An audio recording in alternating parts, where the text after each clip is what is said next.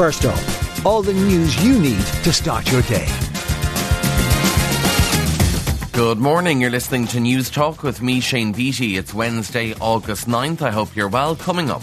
Once that information was out there, if anybody did have access to it, I would ask them to delete it straight away. Investigations launched into major data breach at the PSNI, and how is the government going to deal with artificial intelligence threats? Plus, we'll have all the other news making the headlines and the latest in sport and entertainment.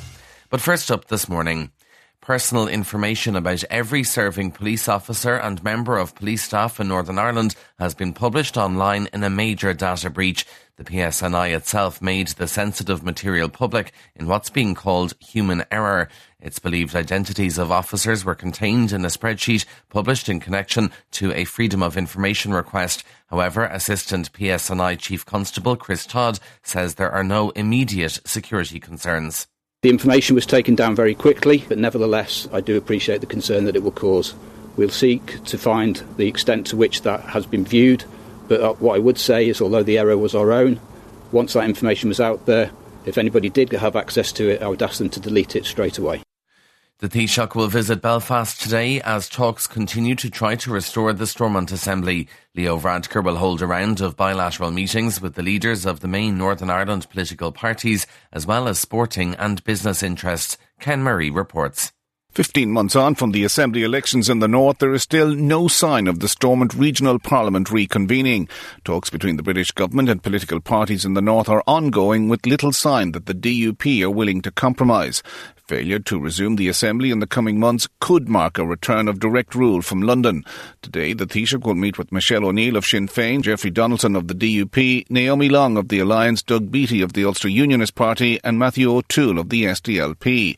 To the surprise of many, Leo Varadkar will visit Linfield Soccer Club, which in the past was an unwelcoming home for Catholics. He will also meet officials from the GAA Ulster Council and Women in Business. The government is to establish an advisory council on artificial intelligence. It'll provide independent expert advice on AI policy with the specific brief of building public trust in the technology. The Minister for Digital Regulation, Dara Calleary, is today publishing the latest progress report on the implementation of the National AI Strategy. It has identified a number of priorities for the year ahead, including the implementation of guidelines for the use of AI in the public sector and supporting businesses and workers adopting AI. Residents around Dublin Airport say they're shocked at the decision to grant a stay on the local authority enforcing a limit on nighttime flights. Fingal County Council had directed the airport to limit the number of flights to 65 between 11pm and 7am, giving the DAA six weeks to comply. However, last night the High Court granted a judicial review of the decision and halted its implementation until the case is heard.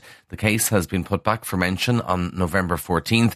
David Walton, spokesperson for aircraft noise pollution at Ballyboughal Communi- Community Council, believes the DAA is getting some kind of special treatment planning was put in place by An Bord Pleanála, the highest planning authority in the land. So for us to see that the DAA could potentially get away with breaking the law and breaking the planning regulations and then get some kind of special treatment, I think it would be a shocking travesty.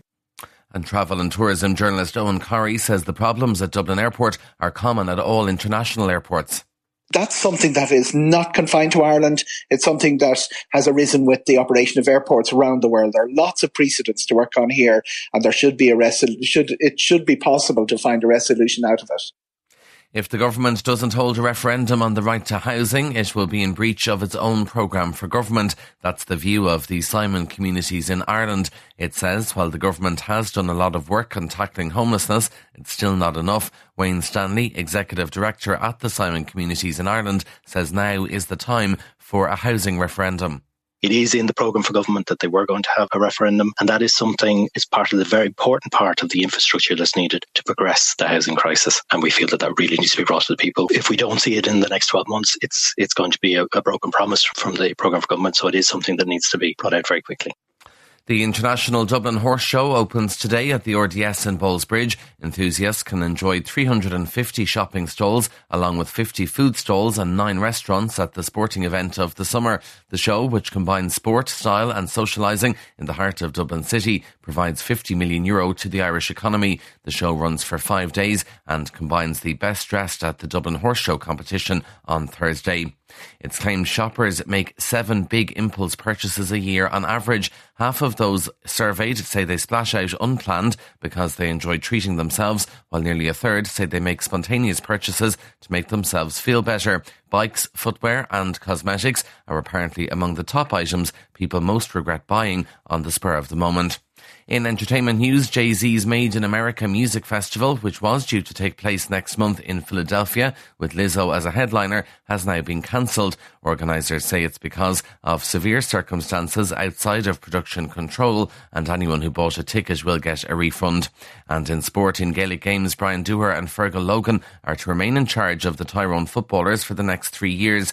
They received the overwhelming endorsement of delegates at last night's Tyrone County Board meeting. Dooher and Logan helped Tyrone win the All Ireland in their first year in charge. This year they went as far as the All Ireland quarter-finals where they were beaten by Kerry.